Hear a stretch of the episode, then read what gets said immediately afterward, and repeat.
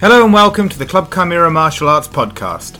My name is Jamie Clubb, and my intention with these shows is to discuss various issues in the world of martial arts and self protection that have inspired my teaching, training, and writing. If you're interested in the material I cover, please check out the show notes at the end of this program and also my website, clubchimera.com.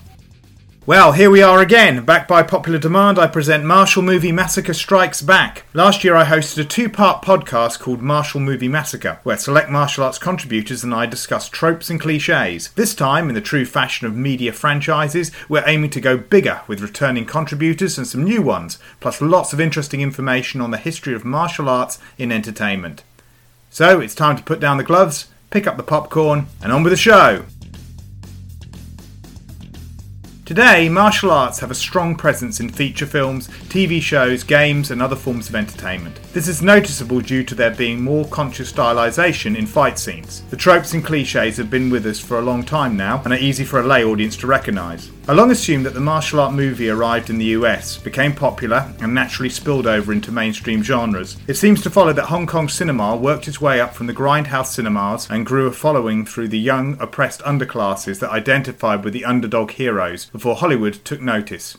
However, is this really the case, or just part of the story? Many martial artists of the baby boomer generation and Generation X will cite arguably the definitive and most influential martial arts movie, Enter the Dragon, as their inspiration to begin training. As my previous podcasts on martial arts movies and a lot of my personal research into martial arts subculture has revealed, there is little escaping this film's impact. As a child, it took me a while to realise how much the 1988 Jean Claude Van Damme vehicle, Bloodsport, was a straight up remake of Enter the Dragon, disguised as an action biopic. However, even before this seminal film was released in 1973, many martial arts action tropes were already present. After all, it's been noted that Enter the Dragon is a virtual remake of Eon Films' first James Bond movie, Doctor No. Between both of these movies, Ian Fleming gave us the James Bond novel You Only Live Twice, where the secret agent flies to Japan and receives cultural training to assimilate into Japanese society, including learning traditional martial arts. The climax of the 1964 novel involves a bow wielding Bond in a duel to the death with his arch nemesis Blofeld, who's decked out in full samurai armour and brandishing a katana. The 1967 movie adaptation may not have dramatised this final fight, but still strongly featured Japanese martial arts under the direction of the hugely experienced Donn F. Draeger. Hatsumi Masaaki's Togakure Ninja School, which was name checked in the novel, was also involved, and Hatsumi even gets a cameo. It goes without saying that Bond was ahead of the international ninja boom of the 1980s. You will find many of the devices that will be used by Count Dante, Frank Dux, and Ashida Kim in the story's plot. In the novel, Blofeld's guardsmen are former members of Japan's historic real life ultra nationalist Black Dragon Society. Frank Dux would later claim the character, Tiger Tanaka, was inspired by his elusive sensei, when many skeptics think the reverse is more probable. The novel and film also presented the idea that ninjas were still active in the 20th century and were trained assassins. It's important to remember that when Fleming and Draeger visited Japan in the 60s, the country was already into its second wave of its own ninja boom, with many myths of a reinvented tradition that had begun in the turn of the 20th century now an established part of their popular culture. We will come to the business of ninja tropes and cliches again later in this particular series of podcasts, but it's worth mentioning at this point that neither Draeger nor Fleming cast the modern idea of ninjutsu in a particularly good light. Draeger believed the eccentric martial artist Fujita Seiko was the last true ninja, his apparent tradition dying with him in 1966. He only describes Hatsumi as an historical researcher. Fleming's Bond, in contrast to the movie version, is not terribly impressed by the ninja training shown to him by Tiger Tanaka, and his final quip on the matter is None of your ninjas would last very long in East Berlin. Audiences to the movie, released in 1967 from an adapted screenplay by Roald Dahl, were treated to a far more positive spectacle of the shinobi no mono. James Bond is fully immersed in the romantic traditional martial arts culture, and thanks to material left over from an early draft of the screenplay written by Harold Jack Bloom, our hero is aided by Tanaka's band of ninjas during the movie's final dramatic act. For many in the Western world, this was their first large scale experience of seeing martial arts en masse, as well as the now familiar trope of legions of shadow warriors. I'm now going to take a break and hand you over to my friend Kris Wilder, Kris was a national and international judo competitor, but these days teaches pragmatic karate under the Goju Ryu discipline. He has led an extremely varied and interesting life working in political and public affairs at Senate level in the US, as well as travelling the world, training in different cultural disciplines. Kris, with over 17 books in print and two active podcasts, provides original and fascinating insights into martial arts and self protection. I won't spoil the subject of Kris's chosen martial arts movie trope and cliche, as he's provided his own very elegant introduction. Hey, Jamie, uh, Kris Wilder here. Thanks for inviting me to participate in this white hot rail against cliches in martial arts films. I want to dive into a topic of two rock bands and a guilty pleasure from 1989. When we talk about the tropes, the motifs, the uh, I don't know, the, the devices that are used, the cliches, the overplayed, played out, rode hard, put away wet, and overworked memes, ideas of martial arts films. The one that is just an overarching observation to me is the quest, the voyage, the rebirth. I'd like to take a minute and reach back to approximately 1989. And this is that first rock band thing I was talking about from the classic band Whitesnake from the song Here I Go Again. Now just listen to these words. And here I go again on my own, going down the only road I've ever known. Like a drifter, I was born to walk alone because I know what it means to walk along the lonely street of dreams. And this goes on, but you can see that, well, David Coverdale and Whitesnake did a great job of encapsulating this cliche in martial arts films. It's the solo practitioner, the martial artist going down his own path, and it's always a him. And he's going deep into his art in such a manner that only he can understand. Let's just jump cut to one of my favorite guilty pleasures of all time, and it is Roadhouse. That scene of Patrick Swayze, I think it's in the morning, and he's out practicing his Tai Chi by the lake by himself early in the morning, and he, of course, is covered in baby oil because that's what you do. And it's all about that solo journey. Whether it's the lyrics or the visuals, it's the cliche of the loner, the deeper than you can see dude who's on his own path. It's so played out in the movies that, well, another classic film that I love, Pee Wee's Big Adventure. Pee Wee tells his girlfriend Dottie, quote, You don't want to get mixed up with a guy like me. I'm a loner, Dottie, a rebel It is so overplayed that Pee Wee Herman actually uses it in one of his movies. So I'm not really railing against this loner trope. It's just that it is a staple. It's like potatoes. You know, there's always potatoes on your plate. The way the potatoes are presented is just a matter of how they're prepared, how they're spiced. You know, are they mashed, diced, cute? You know, all of the things that can happen. And that's what Roadhouse is. Roadhouse is that loner trope. And you can go and you can find it in just, I think, every martial arts movie. I, I, I would challenge you to not find it. And I did say that uh, this was about two rock bands and a movie. The rock band The Cruzados did one of the first songs in the movie Roadhouse as you cue it up and start watching it. And I actually saw the Cruzados one time in Seattle. So that's the tie in there. There's your two rock bands and your trope the overplayed, overwrought solo journey that deep, deep martial artist. Look, we can point to a lot of things in martial arts, you know, the the uh, martial arts montage and all of these good things, and they're all great. But what I wanted to address was just that uh, cliche of that lone dude, that Ronin, that guy who can only be understood by a good woman who stands by him and sees and understands. I, yeah, it's played out, but but I'm a sucker for it. Hey, Jamie, thanks for letting me do this. It's a fun little exercise. Uh, like I said, I just you know the overarching trope of the loner. It's one of my favorite things, and um, I was able to bring uh, Whitesnake, the Cruzados, Patrick Swayze, Roadhouse, and Pee Wee Herman all into one delicious nugget. Thanks again for the opportunity. We'll talk to you soon, my friend. Thank you, Kris, for providing this reflection on what might be seen as a hybrid of the martial arts movie trope the lone wolf and the hero's journey. Although certainly not monopolised by films featuring martial arts trained heroes, it's a very familiar concept. As mentioned earlier, be sure to check Kris's books out. His two very professional and high quality podcasts are also must listen to experiences for all fans of my show.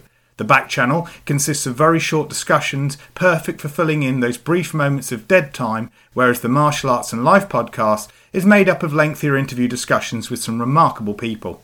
Returning to this podcast framing narrative, you Only Live Twice wasn't James Bond's first encounter with Asian or even Japanese martial arts.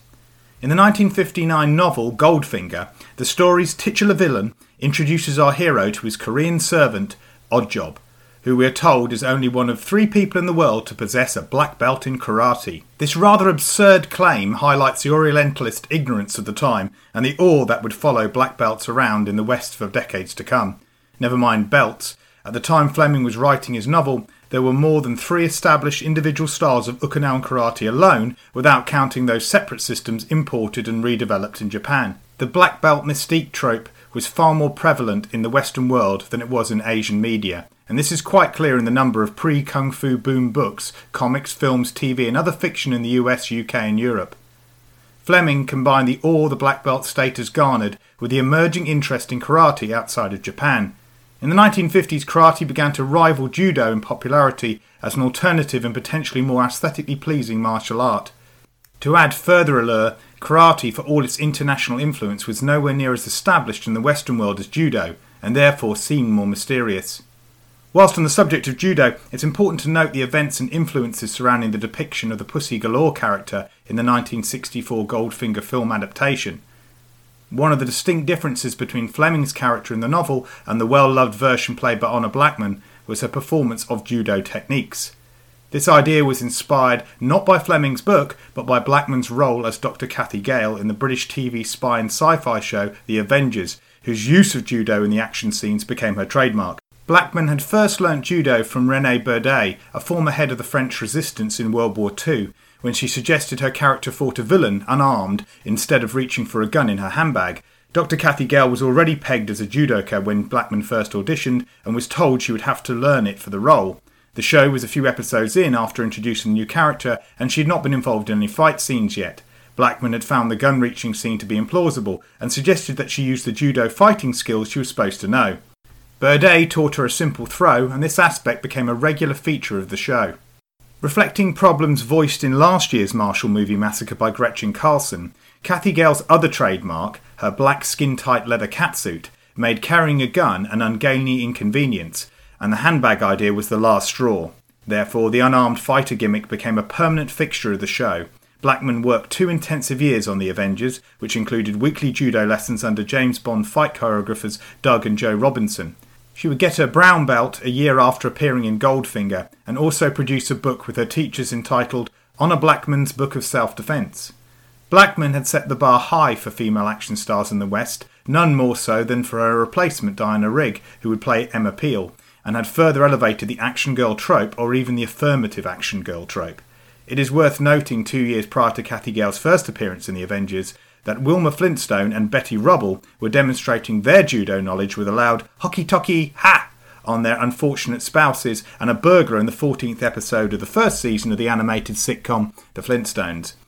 This was after five decades of jiu jitsu and judo being closely associated with both women's self defense and the feminist movement. E. Barton Wright had taught his hybrid version of jiu jitsu Bartitsu to women at the turn of the 20th century. Edith Garrud taught jiu-jitsu to members of the suffragette movement just prior to World War I. One of the Hints to Ladies episodes in 1926 shows dramatised scenes of a woman defending another woman from an assailant with jiu-jitsu before teaching her some hints back home. Pathé News presented several episodes in the 1930s of women teaching and demonstrating jiu-jitsu as a means for self-defense. In 1935, actress Sarah Mayer became the first non-Japanese woman to be graded first dan, which she received in Japan from Prince Nashimoto. By the 40s and 50s, judo and jiu-jitsu had gained a reputation through their inclusion in military hand-to-hand combat training, and the patriarchal status quo's amusement was now tempered with caution. The 1960s saw the rise of the second wave of feminism, and the affirmative action girl judokas were not lost on either the progressives or the reactionaries. Demonstrating the feelings of the time, an article in Life magazine in 1966 on Honor Blackman's Book of Self Defense felt the need to reassure readers that Miss Blackman did not hate men. Diana Rigg's Emma Peel was a much longer lived co star in The Avengers, and this time the martial art of choice was not judo. It was 1965 and karate was now in vogue, and Peel's character would be seen delivering knife hand strikes and kicks. Actress Elizabeth Shepard, who was the first choice to play Peel, but left the production after shooting nearly two episodes, claims she suggested the character be a karateka. Rigg says she trained in karate for two and a half years, but I've found no suggestion of who her teacher was at the time. Stuntman Ray Austin is sometimes credited with having a background in karate as well as judo and gymnastics, so presumably he taught her both disciplines. Things were certainly moving fast in the 60s in the foreshadowing of the 70s kung fu boom. Emma Peel might be seen as something of a watershed character in martial arts media. She switched Cathy Gale's judo for her karate and then karate for kung fu. Ray Austin says he made the suggestion to the production to change to the kung fu style. Austin's own teacher was Chee Soo, who taught Tai Chi in another internal style called Feng Shou. Sarah Kurchak, writing for Fightland, dubbed Diana Rigg's Emma Peel as television's first karate kicking heroine, and on the 1st of May 2008, the Guinness Book of World Records presented Dame Diana Rigg with a certificate for being the first Western actress to perform kung fu on television. Guinness gives the date as 1965 on Rigg's certificate, which is a significant mistake. 1965 was the year that Rigg joined the Avengers for season 4 and was also the year the series had a stylistic overhaul. The entire show looked like a tourist promotion clearly designed to attract an international audience. In addition to filming on film instead of videotape and taking advantage of English countryside locations, Patrick Macnee's John Steed was Anglicanised to the point of parody. Violence was also toned down, and interestingly, this was part of the decision that influenced the producers to switch from the rough and tumble of judo's grappling to the precise, see stilted, strikes of staged karate. I say interesting because the reverse would be seen in some children's TV shows in the 1980s and 1990s. Punching and striking might have been a big part of the Masters of the Universe and Spider Man properties, but you wouldn't see them doing it much in their respective 1983 to 85 and 1994 to 98 animated adventures. Instead, you get a lot of big, awkward looking throws during the fight scenes. That being said, audiences of this era were now quite used to far more awkward looking exaggerated throwing in their live action TV shows.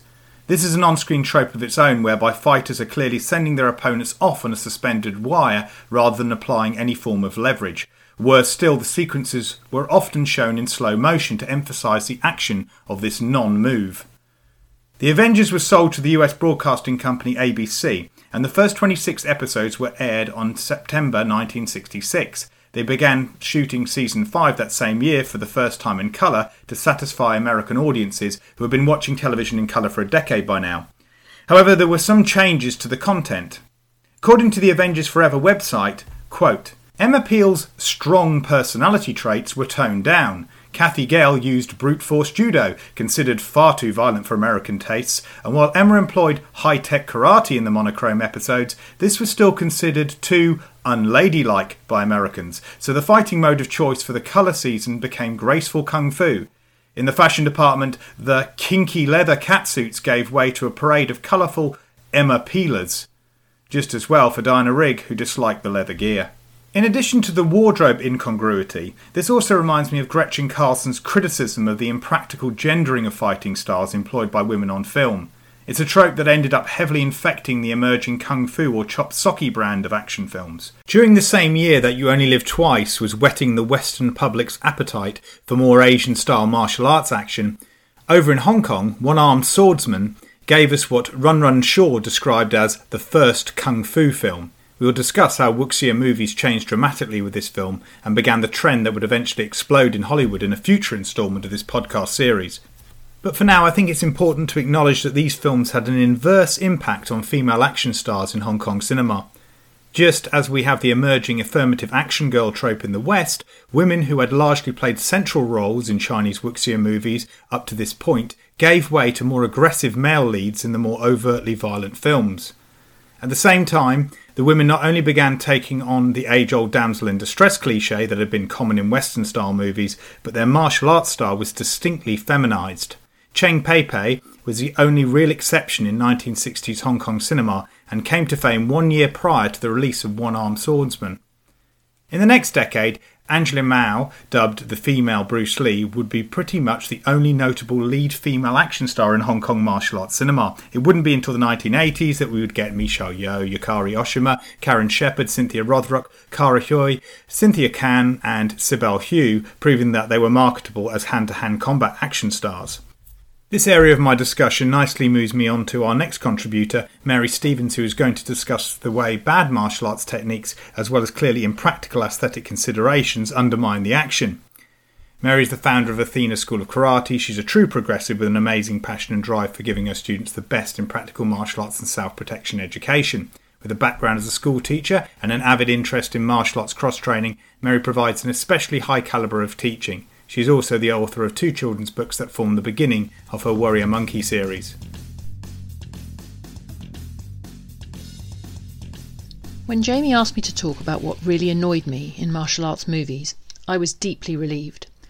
Now at last I could confront Willem Dafoe with his unforgivable weapons tutorial, which absolutely ruined Aquaman. Don't get me wrong, Aquaman was already a terrible film, so this is not the worst crime in the world. But in the scene where Master Vulko is supposedly dazzling us with his prowess, the rotation of the weapon is simply wrong. Despite being sped up to cover the actor's ineptitude, it's still clear that the transition from hand to hand is done like one of my five year old students would do it unconscious incompetence. And then he says, I will teach you this move when you have mastered the trident. No, Master Vulko, please don't do that. It won't work and people will laugh at him. Later in the film, Jason Momoa does the butterfly twist correctly, so that's a clear continuity error to add to the sped up incompetence issue. This led me to think about other moments when our willing suspension of disbelief is brutally shattered by a small but ruinous detail. Not a martial arts movie, but Jurassic World is another culprit here. Genetically engineered dinosaurs? Okay. Bryce Dallas Howard turns down Chris Pratt because they're incompatible, well, yeah, I can see that. She's wrong, but that's her choice. The beef I have with her is not for her romantic choices, it's for her footwear. Look, Hollywood, I'm going to send you some high heels and have you run across a muddy field. Hell, I'll even send a creature hunting you in order to motivate you. There is no possible way you are still wearing those shoes in the next scene. No way. You lost me at stilettos. Finally, another Hollywood director's fantasy needs addressing. It's hair.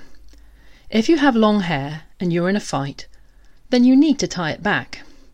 Ideally, plait or braid it, especially if you're going to be grappling. Again, don't get me wrong, it's still going to get messy. It will stick to your face and obscure your vision. It will get lopsided and ugly. What it won't do is swish about looking magnificent. It really won't. Props here to the makers of Birds of Prey, in which Black Canary is having trouble seeing the attackers, so Harley Quinn pauses to hand her a hair tie. That is a scene which was written by someone with lived experience. Thank you, Mary, for your insightful contribution. Please be sure to check out Athena Karate if you're in the Oxfordshire region, and don't forget Mary's highly entertaining Warrior Monkey books. They're superb fantasy stories full of interesting characters, partly inspired by real martial artists, and definitely a good enticement for reluctant readers.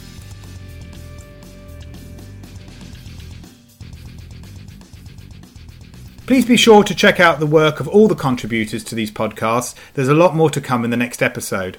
I'm running several webinars every month at the moment, so please be sure to book yourself a place. My gratitude to Lee Mullen for once again hosting me on a trilogy of webinars where I covered the soft skills aspect of self protection. It was very well received, and I look forward to working with Lee again as we start looking into some other aspects of self protection and martial arts cross training. Interrupt Karate will also be hosting me on some future webinars. I'm also going through the entire When Parents Aren't Around course online for the first time, care of Ryokukan, Shurin-Ryu Karate, and Forest School of Karate. My thanks to all of these schools, as well as the great Athena School of Karate, already mentioned in this podcast, for their continuing support. Don't forget that you can book me to run webinars on a variety of different topics for your martial arts school via Zoom and can also be booked for private lessons on Skype. During the lockdown period, so many martial artists have reached out and made a difference with their training by using the tools we have at our disposal. I've been teaching martial artists live in Denmark, Germany, Ireland, and the USA. We have had martial artists from Australia training alongside those in the UK on my free YouTube training sessions, which pretty much shows how far we can all reach out to support one another. Meanwhile, there are all the usual places you can catch me on Facebook, Twitter, Instagram, LinkedIn, and the previously mentioned YouTube. Please comment, like, and subscribe to all things Club Chimera. If you enjoyed this show, all I ask is that you drop me a good review on any of the podcasting platforms and iTunes in particular. Having finished with a contribution about how bad martial arts can seriously undermine the action in drama, next episode we will delve back into the 1950s to find an example of a beloved scene from a critically acclaimed movie that might have helped allow for the reverence of the judo chop as well as the double axe handle of Captain Kirk Fu, before we discuss an overlooked classic that might have taken us on a different martial arts action route. Be sure to tune in again for Return of Martial Movie Massacre. Thanks for listening.